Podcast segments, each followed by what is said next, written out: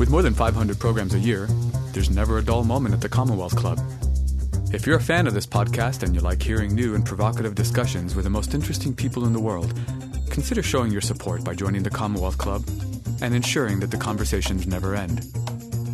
Visit commonwealthclub.org slash special to get special rates on membership.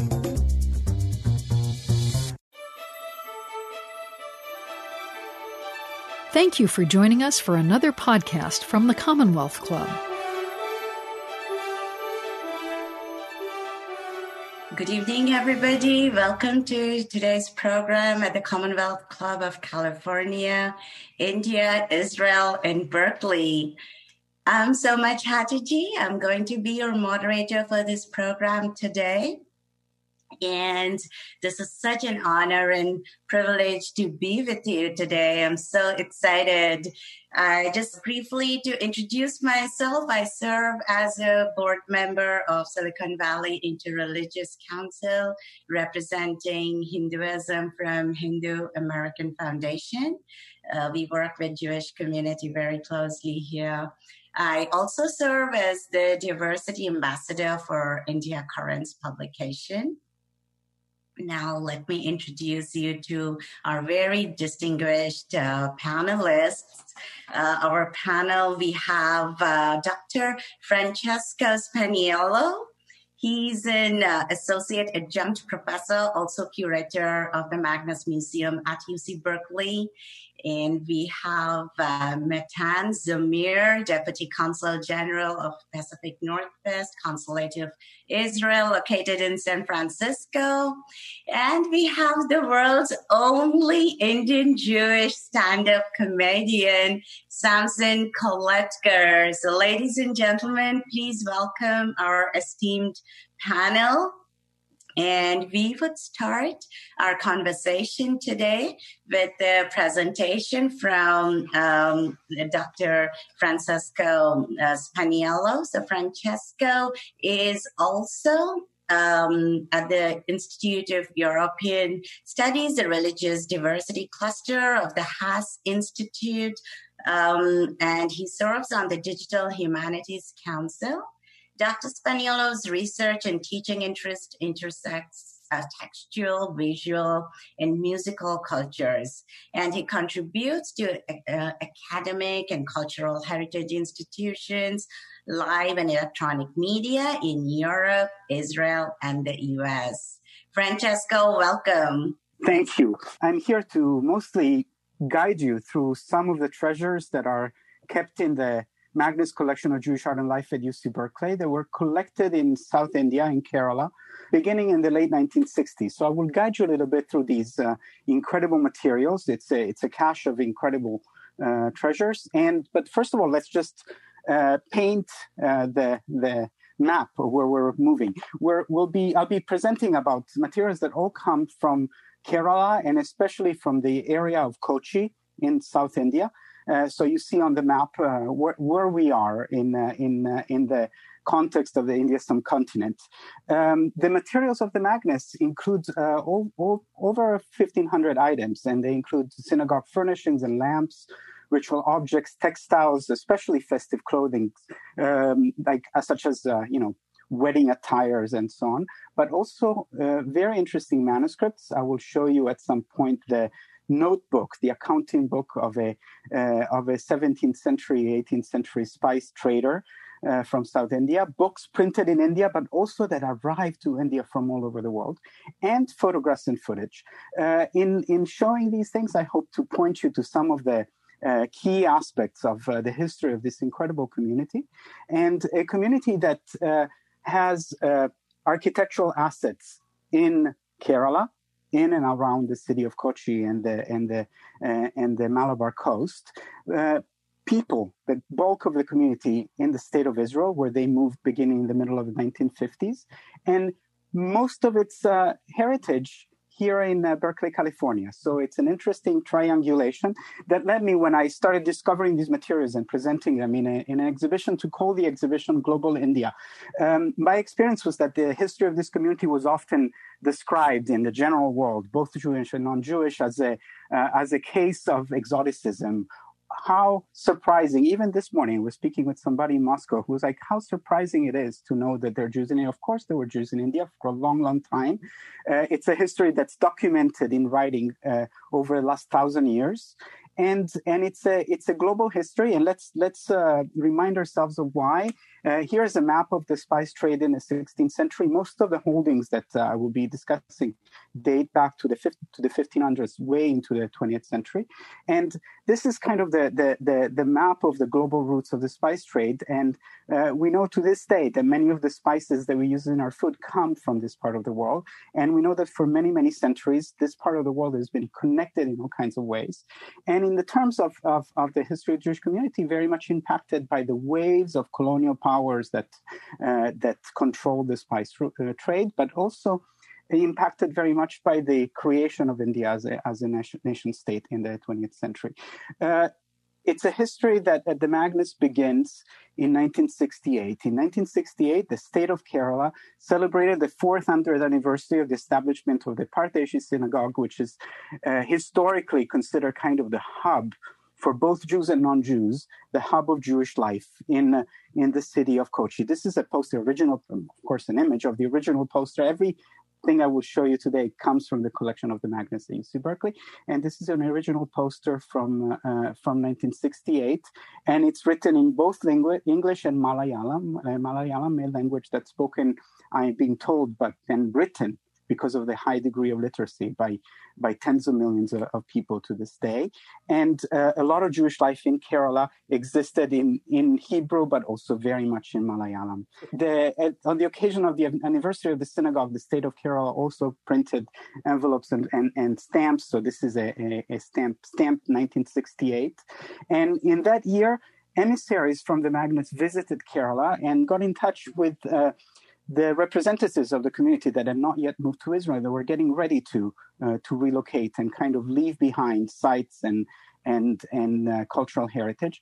And over in the course of the of the of several years following 1968, um, um, elements of this community decided to archive themselves in California. They heard that there was a Jewish museum in Berkeley, California, that was really interested in the history of the global Jewish diaspora, and they uh, created, uh, as we will see, synagogue furniture, furnishings and, and clothing, and especially archives, and shipped everything off to California. Following that, there were subsequent trips, and uh, more history of the community came uh, came to light in California. Uh, just to be, and get, again, to work a little bit on map, this is the area of Kochi with little dots of the main synagogues in the area. Um, and if one wants to learn more, there is a, a, a really incredible volume, highly informative book, uh, Synagogues of India, um, that's been engineered by, you know, we're very fortunate in the Bay Area to have an incredible community member who's been my friend and mentor in researching these materials, Mariam Sofer, uh, based in Palo Alto, who's been really uh, stewarding the preservation of, of, of uh, uh, heritage, especially architectural heritage in, in, uh, in, in India. So this is a map, but in, in around Kochi itself, there were eight synagogues. One of them was dismantled uh, in the in the 1950s, and its furnishings ended up in the storage of another synagogue where they were found uh, by the Magnes. Among them, there was a stupendous Torah ark. This is made of teak. It's uh, decorated, painted gold leaf. Uh, it's about 13 feet uh, high, uh, and it's uh, currently in Berkeley, California. Um, what's uh, striking about this Torah Ark is that not only it's from the 17th century, but there were some similar ones in other synagogues in the area. It seems like there was kind of a race among congregations to have a Torah Ark of this kind, and the European uh, aesthetic here is very, very, very important because it signals the attempt and the way in which the community positions itself uh, in sync with the uh, elites of uh, of the colonial powers, especially at that time, the Portuguese powers. So this is, in a way, a slice of the Portuguese Jewish diaspora that emerges in uh, in in South India, beginning in the 17th century.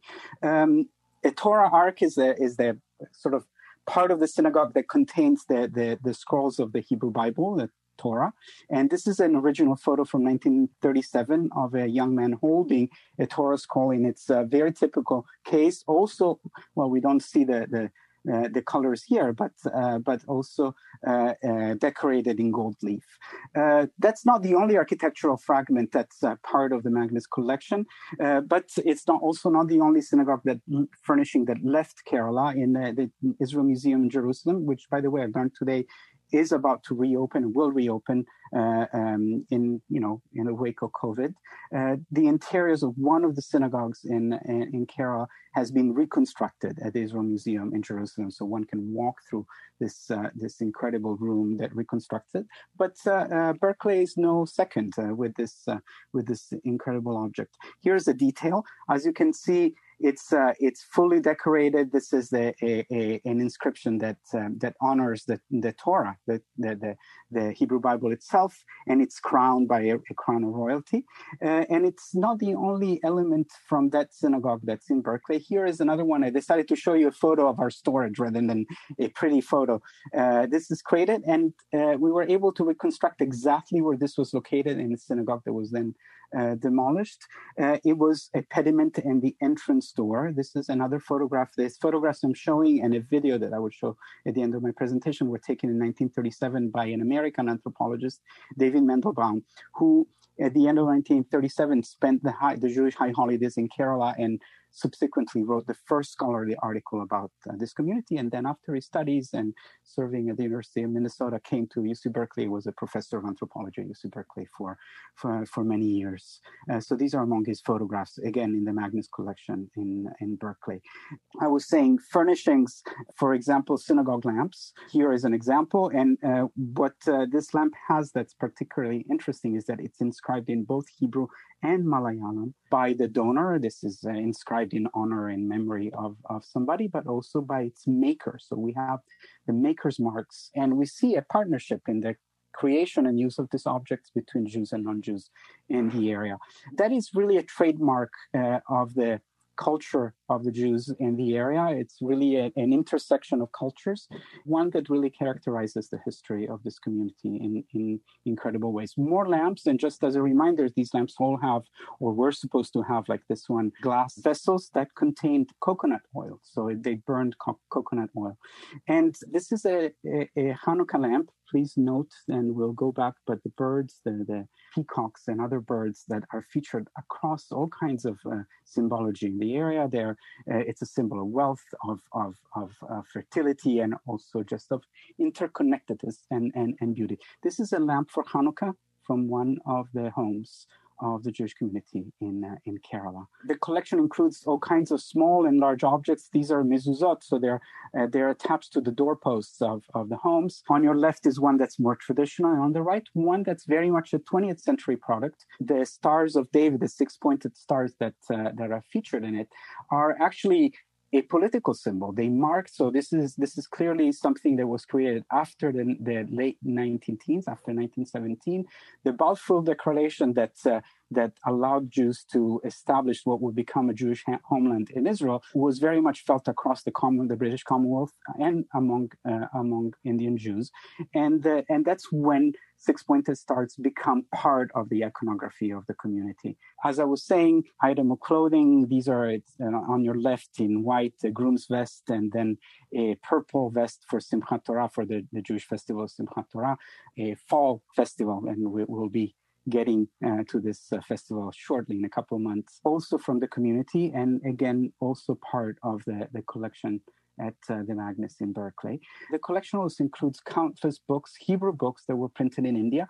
Uh, the Jews of Kerala did, did, not print their own books, and most of their books were printed in Mumbai. We'll hear shortly about the, the Jewish life in Mumbai. Uh, Mumbai is a, as a center of, of many aspects of Jewish life, but this was specifically, as the cover says, for those of you in the audience who can read Hebrew, it's a book that contains songs and prayers for uh, for uh, marriage and circumcision and, and, and other rituals, according and uh, according to the customs of the holy community of Cochin in Kerala, and there were many of such books. The materials at the Magnes also include manuscripts. I had an embarrassment of choices, but I decided to show you the notebook. This is an accounting book of a spice trader that uh, that was active, at least as we know from the dates in the in the in the book itself, between uh, 1744 and 1820.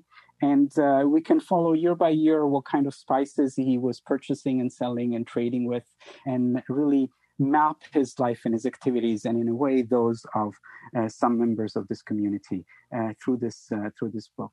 What's interesting about the materials that were shipped from Kerala to Berkeley is that they also include, like this one, materials that even though they were found there, collected there, are not originally from there. This is from from North Africa, from the Mediterranean, and it's an amulet to protect newborn children. Uh, very much in use within the the Kochi community that became a central and especially the Pardeshi synagogue of ritual ceremonies for the for the circumcision and a receptacle of Kabbalistic rituals at the time. And this manuscript kind of has all of it in its uh, in its complexity and and its uh, intricacy, uh, including a scary, menacing figure at the center and all kinds of protective spells and texts that contain that figure. It's uh, it's a manuscript that has creases. Most likely was used by many members of the community. Was folded, tucked into a crib to protect a child and then used for specific rituals on the eve of, of a boy's uh, uh, circumcision. Among the manuscripts are incredibly beautiful, illustrated, uh, painted. This is painted and decorated with gold leaf. Here we have parrots among the, the designs. Uh, this is a, a, marriage certificate. We find again the crown of the Torah, the two lions. These are a sign of influence of European and, and, and of, of British uh, European Jewish arrivals, and uh, and then the the model, the structure of this uh, uh of this manuscript is very much typical of India. The materials in the in this uh, collection are, are really countless, and they also highlight a specific character in the history, a very very pivotal character in the history of this community, Abraham Baruch or Baruch Salem, who lived until just before the Magnes started collecting in Kochi and who was a lawyer, politician, community activist, active both within the Jewish community and very much in the politics and the national politics of India. The collection includes his own uh, marriage certificate when after he studies in Kolkata to become a lawyer, he married his wife, who's a medical doctor, his wife Ruth. So this is his and his wife's uh, wedding certificate, different design, Kolkata, a different story. The story of Kochi is, is its own. He was very much an activist within his own community, fought for the rights of his minority within the Pardeshi, so-called white Jews synagogues. So he fought for minority rights in all in all angles, and left behind priceless diaries. These are his notes from 1937 about the time that the anthropologist David Mandelbaum visited visited uh, Kochi and describes this visit in, in detail. But there are uh, there are diaries that start in the in the in the 19 teens and continue until the late 1940s.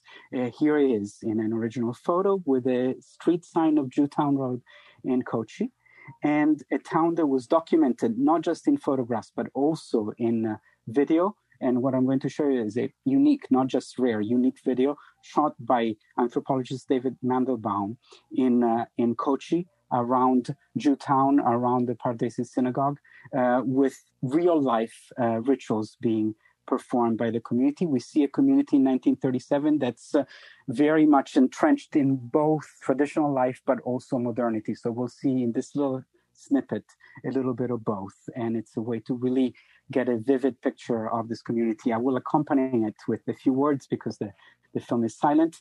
Uh, the streets, the streets of the Jewish quarter with all kinds of merchants and shops and, and just uh, street life and characters filmed in 1937 across the street of, of Kochi. And then we will shortly see a celebration of the festival of Simchat Torah, uh, the same festival that we saw a vest, traditional vest earlier in the in my presentation. Young women riding cable cars and buses and buses around town, dressed in, in modern clothes, not the attires of the of the merchants. And you see the diversity of clothes, genders, ages in this uh, processional of of uh, the scrolls of the Hebrew Bible just outside the synagogue. And then we see the crowd sort of getting closer to the to the synagogue itself entering uh, for prayer. As you can see, men and women walk together, and then they will kind of share the space of the synagogue with the women in the back, close to the door, probably also close to a little bit of breeze, and the men leading the liturgy. But women were also uh, important in this community liturgically. They created their own repertoire of songs and, and poetry and, and, and ritual texts in Malayalam that they sang And uh, one of the notebooks that they annotated, there are about 30 of these notebooks around the world, uh, was is, is conserved at the Magnes. So here we, we have a, a direct snapshot of life and of course people arguing in the streets of Kochi in 1937. This is a, a short uh, survey of uh, what the Magnes has to offer in this uh, in this domain. As I said, about 1,500 items. Uh, of course, I couldn't present all of them in just a few minutes, but I hope that this gives you a, a sense of what uh, what's available to our community and beyond, and also a sense of how. Uh, and Soma, please come back and join me of how this community really continues to exist in its multi-locational and global dimensions uh, to this day and continues to inject new ideas and new life in uh, in our own to, today. Absolutely. I mean, that was a fantastic presentation, Francesco. Thank you so much. We really appreciate your time and commitment to do this. I mean, the Jewish community has a long legacy in India. They moved there um, after the demolition of the Second Temple in Jerusalem. So hundreds of years of history out there. And I remember last year, uh, me and Celia Mangel, uh, she's the coordinator for the Middle East Forum at the Commonwealth Club. We visited you and you were such a wonderfully gracious host to give us a tour. I know things are closed right now, but when there is an opportunity, we hope to mm-hmm. visit you again. And everybody, yes. once again, you're uh, listening to the Commonwealth Club of California program, India, Israel, and Berkeley. And please do visit us at www.commonwealthclub.org. Uh, so we would continue with our uh, conversation. Uh, with this, I would like to invite Matan. He's here with us today. Matan was posted um, in Bombay. Now it's called Mumbai for two years. So he has some wonderful experiences to share with us. Uh, Matan is, as you know, Israel's Deputy Consul General to the Pacific Northwest, previously served as a Deputy Chief of Mission at the Israeli consulates to Mumbai and to New England in the United States. He had um, he had a decorated career in the Israeli Defense Forces, where he received the President's Medal of Excellence. Before joining the Foreign Service, uh, Matan was an international business manager and the director of the training department of the Israeli Supreme Court, a position that was part of Israel's Center for Citizenship and Democracy.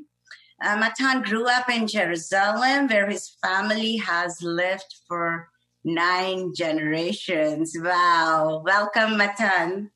Thank you. Thank you so much. And thank you, Francesco and Samson. And I also want to say thank you to Celia, Mark, and the team at the Commonwealth Club for hosting the four of us. And also join you, Soma, for um, congratulating Dr. Spagnolo and the Magnes Museum in Berkeley. I came to San Francisco a year ago, uh, and I was lucky enough to be able to visit the museum before COVID. And I just have to say, this is one of many collections they have, and it's a beautiful place to visit. So I urge everybody, once this whole COVID is behind us, hopefully sooner rather than later, uh, to be able to visit the museum. Uh, and you'll see in the background or in the side of me speaking a bunch of pictures from my posting. And I was lucky; I had, uh, I was fortunate enough to be able to serve at the Israeli consulate to Mumbai between 2013 and 2015. And these are just a few pictures from my two years there. I could speak about it forever. I'm a lawyer and I'm a diplomat, so I could speak for hours, but I'm not because I have 10 minutes. So I'll try to just find a few, um, a few uh, things for us to think about together uh, in terms of the the relationship, the friendship between India and Israel. Um, when you think about these two countries, you can think that there's very little similar. Um, and I think there's a lot more than meets the eye. Uh, first of all, India and Israel together makes one sixth of the world population, um, which is amazing. But you know, now jokes aside, uh, there's a lot. Uh, there's a lot of similarities. A lot of common areas where um, where Israel and India share um, similarities. So, for example, um, even in terms of the the we talk about two very modern, very young countries. Uh, India got its independence only eight months before Israel did, in uh, exactly eight months, so the 15th of, of August 1947 and May 14th, 1948. So very young, modern countries, but with centuries and millennia of tradition and heritage. So very young, but also very old in the, in the same time. Um, the fact that we're talking about two democracies. Uh, one is the largest democracy in the world, and the second is the maybe the only real democracy in the Middle East. And two countries that really appreciate its um, democratic values, uh, equality, human rights, human dignities, and and free elections and, and freedom of speech. I think the press in India and the press in Israel are also very similar in you know um, being the real guard dogs of democracy and doing its work. So free press is very important also in both countries. Uh, one more thing that's a similarity is the fact that we're talking about two countries, two nations that are very uh, technology oriented and um, technology in the sense of um, modern high tech, but also in the mindset of people. Uh, the the spirit of entrepreneurship is very symbolic to both Israelis and Indians and Indians. You know, when in Israeli say, and I think in India too, when you open a door, you, you go through the window. When you open one window, you go through another window, and that's the idea of no shame in failing, but then also try again and again and again and, and, and innovate and think out of the box. Uh, it's also very strong similarities. Uh, and then on top of that, I think the value of family, of having a warm family, of families staying together, being together.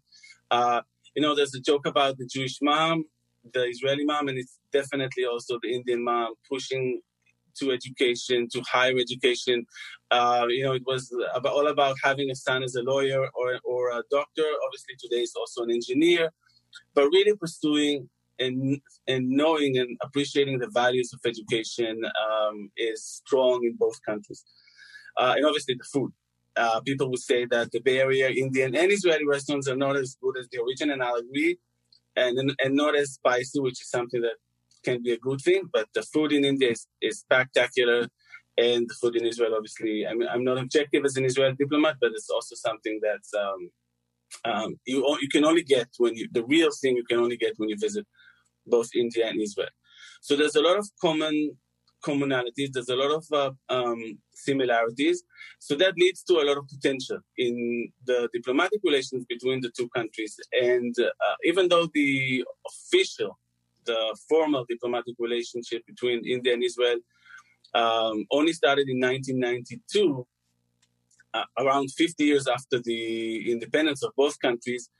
It was very soon after Israel was founded, already in 1953, that uh, even though there wasn't an embassy in New Delhi, uh, there was a consulate in Mumbai. And the consulate in Mumbai was there mostly to help the Indian Jewish community, those of them who wanted to immigrate to Israel to do Aliyah, uh, or just work with the, com- the community on, on community building and um, you know Jewish holidays, and just work with the state of Israel.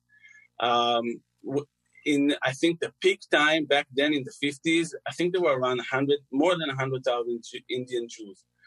In um, in a 1.4 billion back it was around 1 billion people but um, it's very very very small indian community. And you heard uh, dr Spagnolo the vast majority of those jews i would risk and say even 80 to 90 percent they lived in mumbai. They lived in thane which is a small city north of mumbai and they lived in the city of Pune, which is around three hours drive, depends on traffic. And in India, when you say 15 minutes or you say 30 minutes or you say one hour, it's very tentative. It's, let's say, Bay Area traffic times 10, not during COVID. So that's India traffic to be, uh, to, es- to estimate or to guesstimate. Uh, these were the centers of the Jewish community. There was a, a small um, Kochini Jews in the city of Cochin, which we heard of, and there was a small community in um, in uh, um, Calcutta, but I think the vast majority was in, in Mumbai and in Thane and in Pune. Today, and you guys can correct me if I'm wrong, but I think when I left India in 2015, there was there were about 4,500 Jews living in in, in India, in, in the great in the subcontinent of India. Today, I think there's around 3,500 Jews.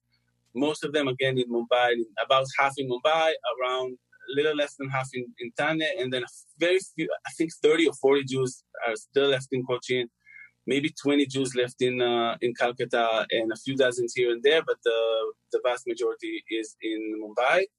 So that was the one area when where Israel and India partnered on, which is to help the small Jewish community. Um, even though the number of the Jewish community was very was very small compared to the land of India and the, and the population of India, the impact of the Jewish community, the impact that the Jewish community had on the everyday life of the city of Mumbai is huge. Um, you see Jewish elements, Jewish names. Um, in many places, the you know the Sassoon Docks Library, hospital. There's a lot of others in prominent areas of the city of Mumbai, uh, and also uh, the small Jewish community had even today, but especially a few a few dozens ago in the 50s and the 60s on the on the Bollywood industry, the foundations of the Bollywood industry, and then. Uh, and then, you know, in, the, in being directors and actors and producers, they had a lot of impact on that too. Uh, so for a small community, the Indian Jewish community did a really good job in um, in building positive reputation around their tradition and, and heritage. And it's an extremely warm, beautiful, welcoming. I was a guest there for two years. I, the way I was, um, the way I was able to build friendships, visit the Shabbat dinners, uh, and go to the synagogues and meet the community was fantastic. And I still have great friends from those two years till today. Um, on a more geopolitical level, the relationship between India and Israel were, are very deep and multi-level. So there's a lot of areas. I think the main one will be agriculture and water. Israel being known as a country with a lot of know-how and technologies on the area of of, um, of water, from water recycling to drip irrigation to um, uh, uh, desalination.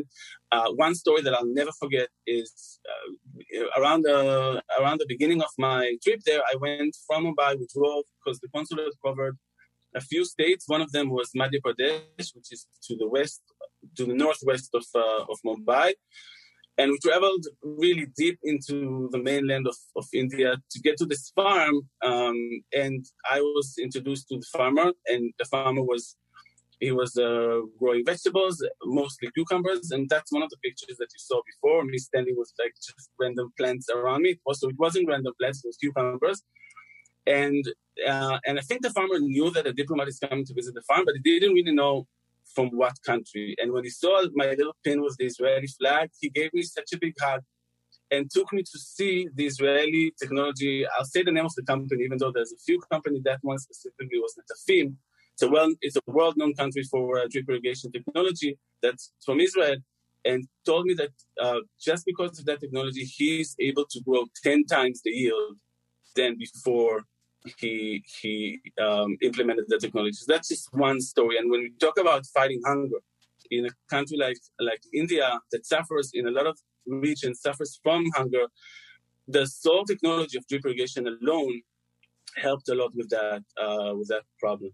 Um, so water, Israel has around 80, 28, sorry, 28 centers of excellence for agriculture where Israeli technology in agriculture is being presented and hundreds of thousands of Indian farmers can come and learn and then implement that these technologies uh, in their own in their own farms. Um, other than that, um, there's like I said, innovation, technology partnerships, academic partnerships, and then also and that maybe the Israelis among us know, but also tourism. So um, India is the number one destination for Israelis once they once they finish their military service when they turn 21. Uh, so they go around 50,000 Israelis a year. Obviously, pre-COVID, will go and visit India, and vice so and vice versa. So 50,000 Indians will go and visit Israel once a year.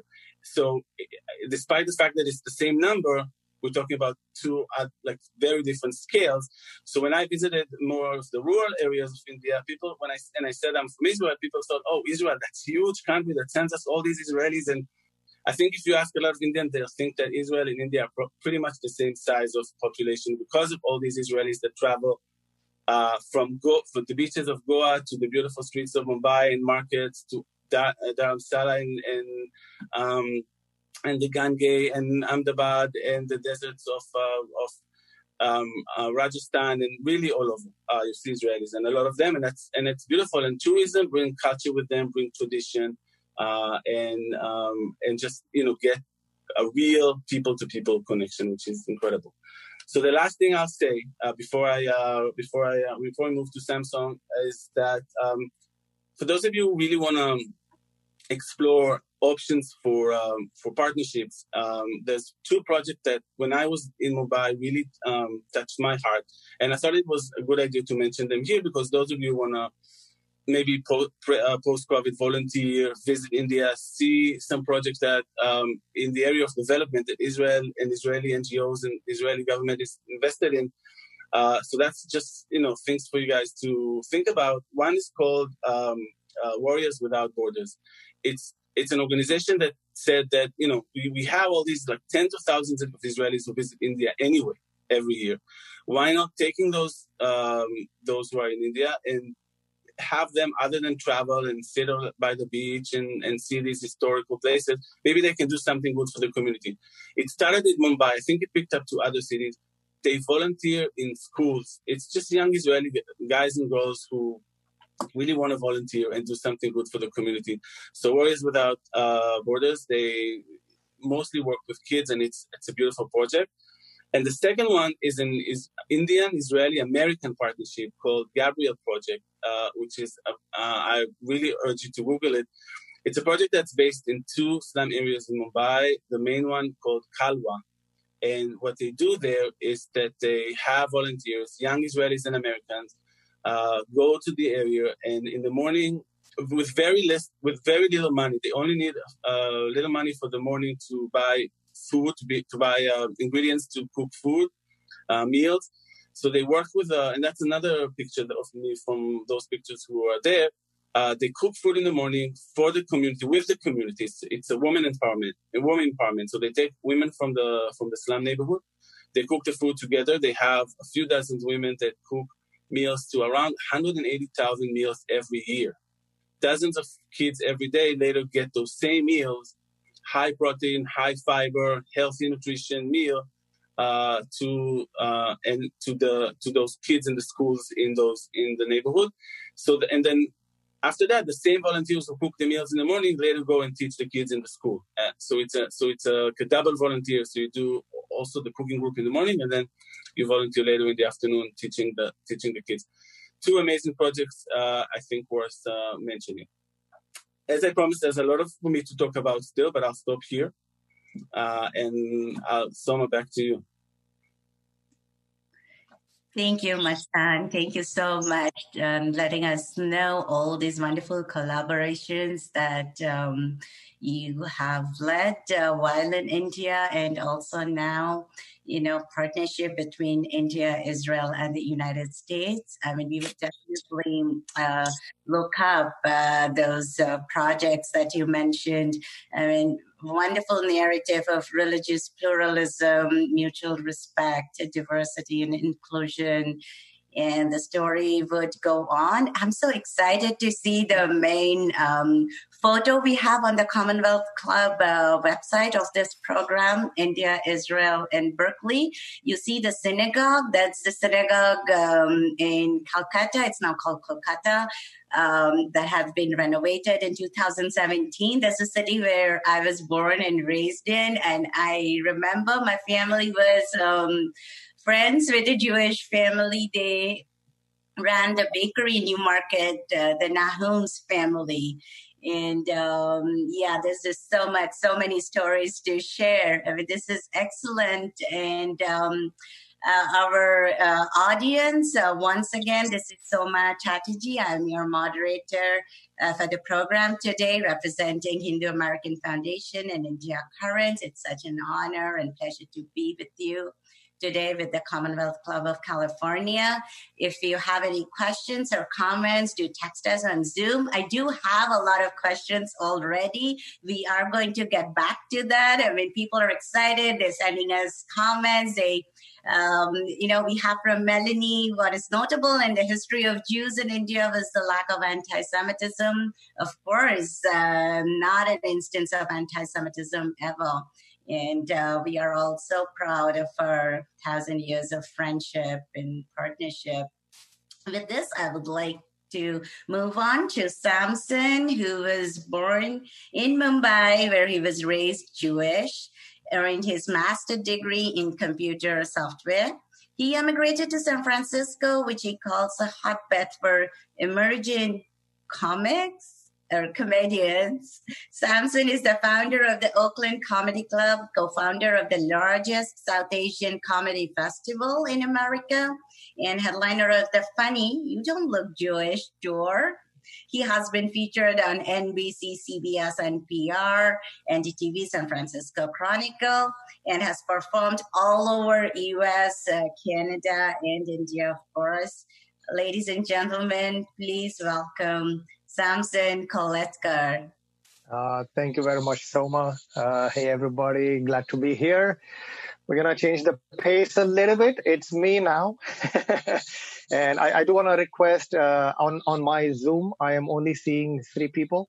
So Soma, Francesco, and Matan please unmute. I'd love to. You have you're under a lot of pressure. You got to yeah, laugh for all the people online. here we have more than 200 people registered through the Commonwealth Club itself. That is fantastic. Like all my family and friends. Uh, from Japan, India, currently there as well. I don't see them, but we are all here. Hello, they're there, and also for the tech team, if you guys want to unmute and and hopefully enjoy this, so uh, that'll be fun. Uh, I'm gonna start by first of all saying Soma, great job because you introduced me in the beginning as the world's only Indian Jewish stand up comedian, which is technically correct. you will be surprised. I have been I have been at comedy clubs introduced as the world's only Indian Jew. okay. and I'm like, dude, I have parents. I, I didn't just drop from the sky. right. So Thank you for getting that specific right. Uh, I'm also going to take Matan's offer up and visit Francesco after the COVID is up because uh, I want to definitely go and visit the Magnes collection at UC Berkeley. I think I saw some of my grandmother's missing stuff. Yeah. we'll see what we can do about that. uh, but that was amazing. That was it, it was very nostalgic for me. Verse, which is so interesting. I mean, partly written in Aramaic, partly in Tamil yep. um, which is a South Indian language. And yep. It's fantastic to see that for real. I know what you mean. Uh, and that's the thing with Jews in India, right? Matan mentioned that been there for thousands of years, and they have adapted so much to the local cultures that you can't really tell us apart. Uh, but uh, you also spoke about how uh, India and Israel make one sixth of the world's population. I got that. That was funny and people people don't understand right? like I, I was born and raised in bombay or mumbai for the politically annoying and you know growing up in bombay i used to always hear people say that bombay is just like new york that's the comparison people draw bombay just like new york right. so when i came to america i actually visited new york not really right? Because you know, people say New York is a yeah, you know, people say New York is a city that never sleeps. Yeah, yeah. Bombay is the a same city, about Tel Aviv. Yeah, but then Bombay is a city that never sleeps and never lets you sleep. Let it. yeah, if New York is twenty four seven, then Bombay is forty eight fourteen. Right, party city. oh yeah. Right. And then also here in America, I've always heard people complain about how crowded New York is. And so I actually looked up the numbers and found out that Bombay is less than half the size of New York and has twice the population. Right. Wow. Right. Yeah. New York is like 8 million people. Bombay is 18 million people. Yeah. I told that to my, one of my friends here and he was like, whoa, what's that like two people per square foot? and I was like, no, it's more like two people on each of your foot. That's definitely the local trains. I remember I used to be in Colaba for my college summer uh, internship, and I had to go to Worli to the TV studio. Yeah. Wow. the local train is a free massage parlor oh, on wheels. but I, I was born in born and raised in Bombay. I was raised Jewish, and uh, it's it's very fascinating for me because when I tell that to people here in America, I get a lot of questions. You know, questions like, "Really? Yeah. like, are you really Jewish?" And I was like, "What are they expecting me to say?" Like, "Oh no, you caught me." you are so good at recognizing people just by looking at them. You must be Christopher Columbus. And again, thank you. That is an Indian joke, right? the other question I also used to get a lot was, were you born Jewish? Like, no, I was born a baboon. and then as I evolved, I realized that I am better than everyone else. The chosen one. Which is usually followed by the next logical question Are both your parents Jewish? No.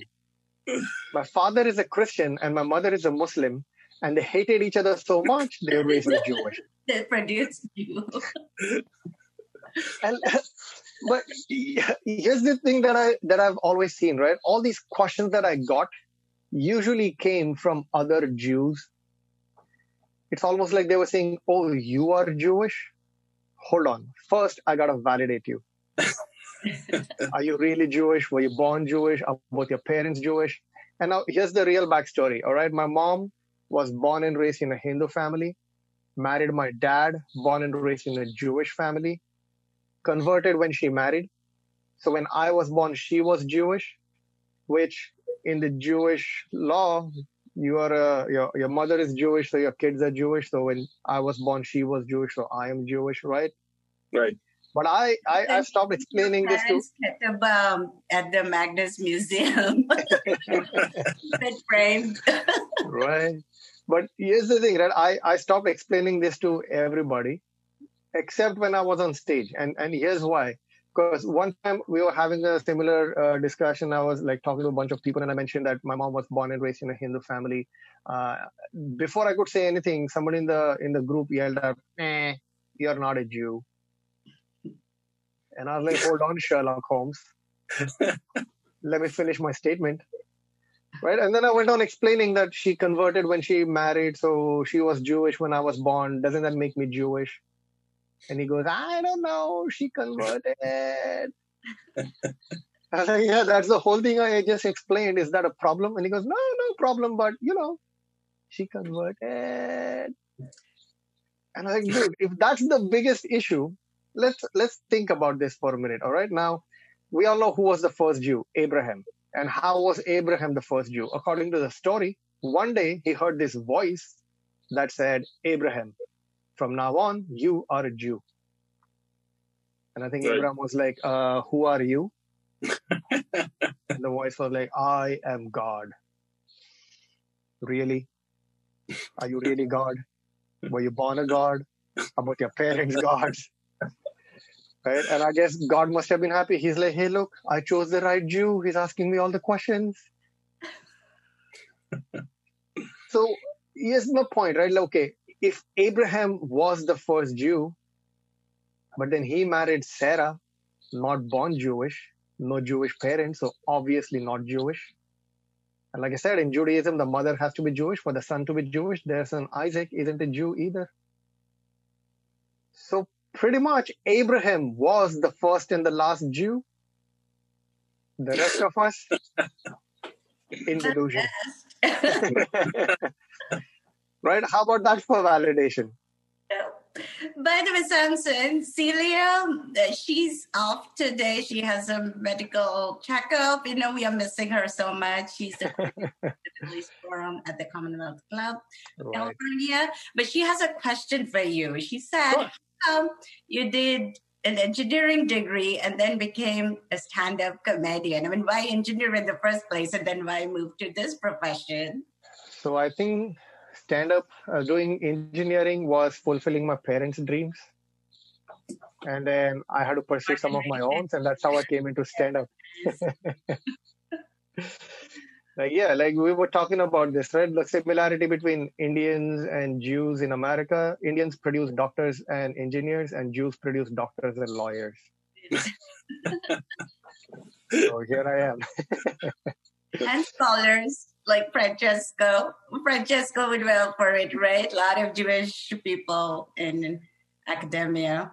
Absolutely. I, I have to say, I really agree with Samson that the, the history of the Jews of India uh, prompts so many good questions mm-hmm. for everyone. Mm-hmm. And so, thank you for highlighting some of them. And uh, the, the Jews of Kochi actually, and Matani, I'm sure you're familiar with the story, but had a hard time getting into Israel. Uh, it was it was uh, their their status was also questioned at the time, and uh, what I learned just by frequenting members of the community is that they're now completely integrated with society, and and there there is a small museum in the Negev. They actually didn't give them the, the a comparable part of uh, Israel to settle. Right, they left a very lush land and they found themselves in the desert. Uh, right. There is a, a, small, beautiful museum and synagogue there, but most of the community is really sprinkled around the country and very much integrated and married across all kinds of uh, uh, other Jewish groups within Israel. So, uh, right. That is more Indian Jews in Israel now than there are in India. Right. So the majority of them, I said 100,000, majority of them, uh, some moved to the UK, to the US, and to Canada, but the vast majority moved to Israel. And what you said, Francesco, is absolutely correct. I think because Jews in India were so used to being integrated among um, a, a, larger community than them, that compared to other communities in Israel, I mean, every community has their own struggles, but they were able to be part of the Israeli society, I think, the fastest uh, um, compared to other uh, other others waves of aliyah of immigrants to Israel. Uh, they like you said, they're married, you know, everybody, and they really now uh, they move to like senior positions within like the administration and business and academia, and really blended into Israeli society, and they shaped Israeli society, food, music, um, you know, culture, again, academia, and a lot of other aspects. So, amazing story of the Israeli Indian Jews. Wonderful. Thanks for sharing, Matan. Samson, question to you. Okay. What Hindu, Hindu plus Jewish objects you have at your home? Well, I used to. Some of them are in the Magnes collection now, but sorry, you can't have no, them I, I don't know. See, for me, we, we grew up in Bombay, very cosmopolitan, and and Matan, you were based in Bombay, so you have seen there are people of all backgrounds, all religions, all sects, everything, all mixed together, and we live so cohesively together. If you actually walk into my house, you'll you'll find like Jewish some Jewish objects. You'll find some. Uh, my my dad wears like a cross and a, a Muslim cap and a Punjabi kada, the the the the, the steel uh, uh, bangle that that the Punjabis the Sikhs wear, and so he's like a a mixture of everything. And it was similar thing with my mom too, because she was born Punjabi Hindu. Uh, she used to teach in a Gujarati school, which is another language and she married a Jewish guy, and we speak Marathi at home. And so, talk about diversity in a family, right? And it's it's, it's a similar thing with me too. We have a mix of a family here. My wife is also my wife and I have had an interfaith marriage. She's uh, Maharashtrian Hindu. I am Jewish.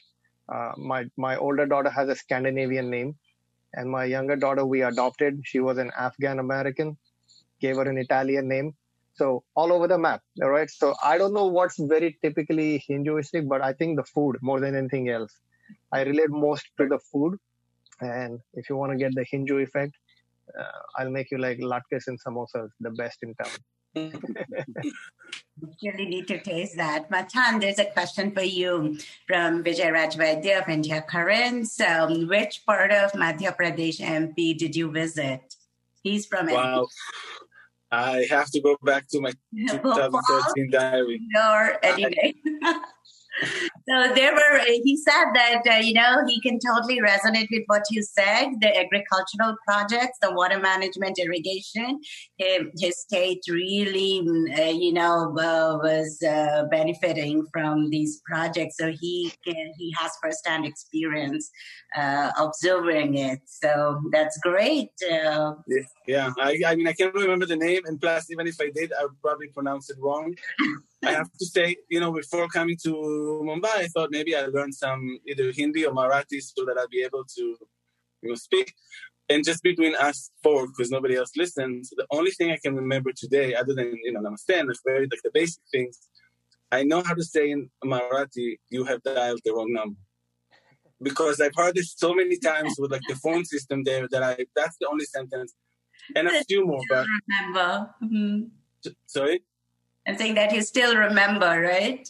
right. That's the one thing I, I, remember how to say Happy New Year and Happy Holiday, and but that's the main one that sticks that sticks with me. Sure.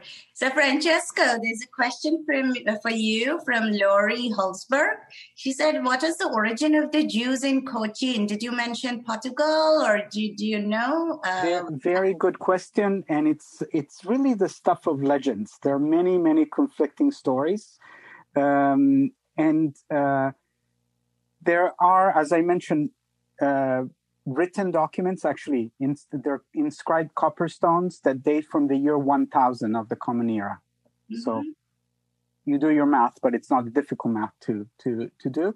And that's when we know that there was a Jewish community there that had something to do when I'm talking Kochi with the, with, with, uh, with the local, uh, the local government at the time. Um, there are all kinds of mythological stories, but you know, I come from Italy. The Jews of Italy have their own myths, and then you know, other parts of everybody has their own myths.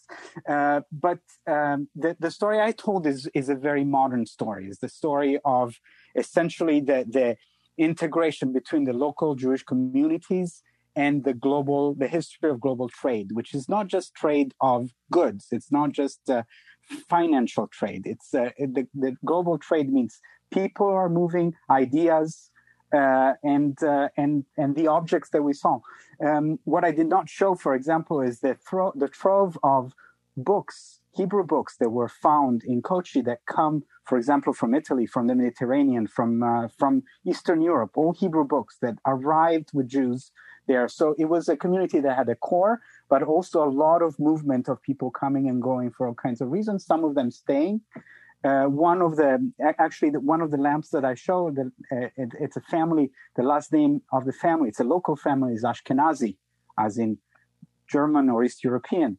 Um, so I, I, that's why I was kind of echoing Samson's, uh, uh you know, funny but uh, but really uh, relevant humor in terms of questioning all kinds of identities. There are all sorts of identities there, and in a way, the myth is fine, but it's not the most important part there. Some say that it goes back to Roman times and Jews were doing trade with Rome. We don't have any actual uh, document for about that. But what we see is the waves of colonization and how Jews interacted with them, and how different Jewish populations arrived and interacted with local ones, and how some lost rights, some gained rights, some fought inside, some fought outside. How much they participated in, in in Indian history, in the making of India. Uh, uh, Matan sort of was helping us remind that. 1947 uh, independence of India, 48 of Israel, uh, there, there, are some interesting synergies there in, in terms of history, but I was also pointing us back to the origins of Zionism and how much Zionism, we, we think of Zionism as a, as a, a European or American phenomenon in relationship to the, the arrival of Jews to, to Palestine. And, and we see that the impact in the Commonwealth is, was very much also a British affair. And, and the impact on the British Commonwealth is very much felt uh, in, into India as well is a response. And the long term project that will lead to the migration of the Jews of Kochi to, to Israel will take decades uh, for that to happen. It's a, it's, a, it's a sort of zigzagging kind of story, but totally fascinating. And I have to say, fascinating for me, who I think is the only person on this panel who never set foot in, in India. I've never. Uh, I've never been there, so that's maybe a dream or maybe a plan for me after COVID uh, to find find my way there and discover these uh, these lands and these places, these stories that really fascinate me and resonate with other things I know about sort of global, marginal cosmopolitan Jewish identities, and maybe not not just Jewish. Yeah, absolutely. I mean, we look forward to that trip. Hopefully, we can all go and revisit. I mean, yes, there's so much. Are you saying all? How many? Whole 225 people that are watching. We'll organize a small tour and all go there. I mean, that would be my dream come true. And I'm yet to visit Jerusalem, which is again, you know, part of my dream to visit, go visit Israel, hopefully mm-hmm. someday soon. And uh, with that, I mean, this has been a wonderful conversation. This will continue, and hopefully, we'll be able to meet each other soon as well. And thank you. And not in Israel, at least at the Magnes in Berkeley. So make sure you come and come back.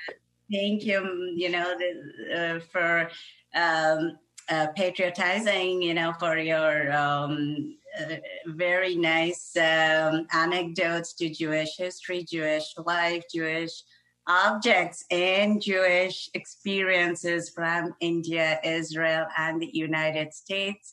Um, we are global citizens. It's a connected world. So much love to all of you who are listening, who are watching us uh, tonight. Thank you for your presence. We really appreciate it. I am Soma Chatterjee, your moderator for this program, and you just listened to Dr. Francesco Spagnolo, Matan Zamir, a Deputy Consul General from the Israeli Consulate, and Samson Koletkar, world's only Indian Jewish stand up comedian. I hope I got that right. With that, I mean, we are, yeah, it's about time. So I have to make my closing remarks, although I don't feel like leaving. But um, the meet, this meeting of the Commonwealth Club of California celebrating over 115 years of enlightened discussion is now adjourned. Thank you. Have a very good night, everybody. Namaste. You've been listening to the Commonwealth Club of California. Hear thousands of our podcasts on Apple Podcasts, Google Play, and Stitcher. If you like what you've heard, please consider supporting our work and help us bring 500 programs a year to listeners like you. Go to commonwealthclub.org/donate. Think your way around the world with our travel programs to exciting domestic and international destinations. And when you're in the Bay Area, please join us live at our events. Thank you for listening and for your support.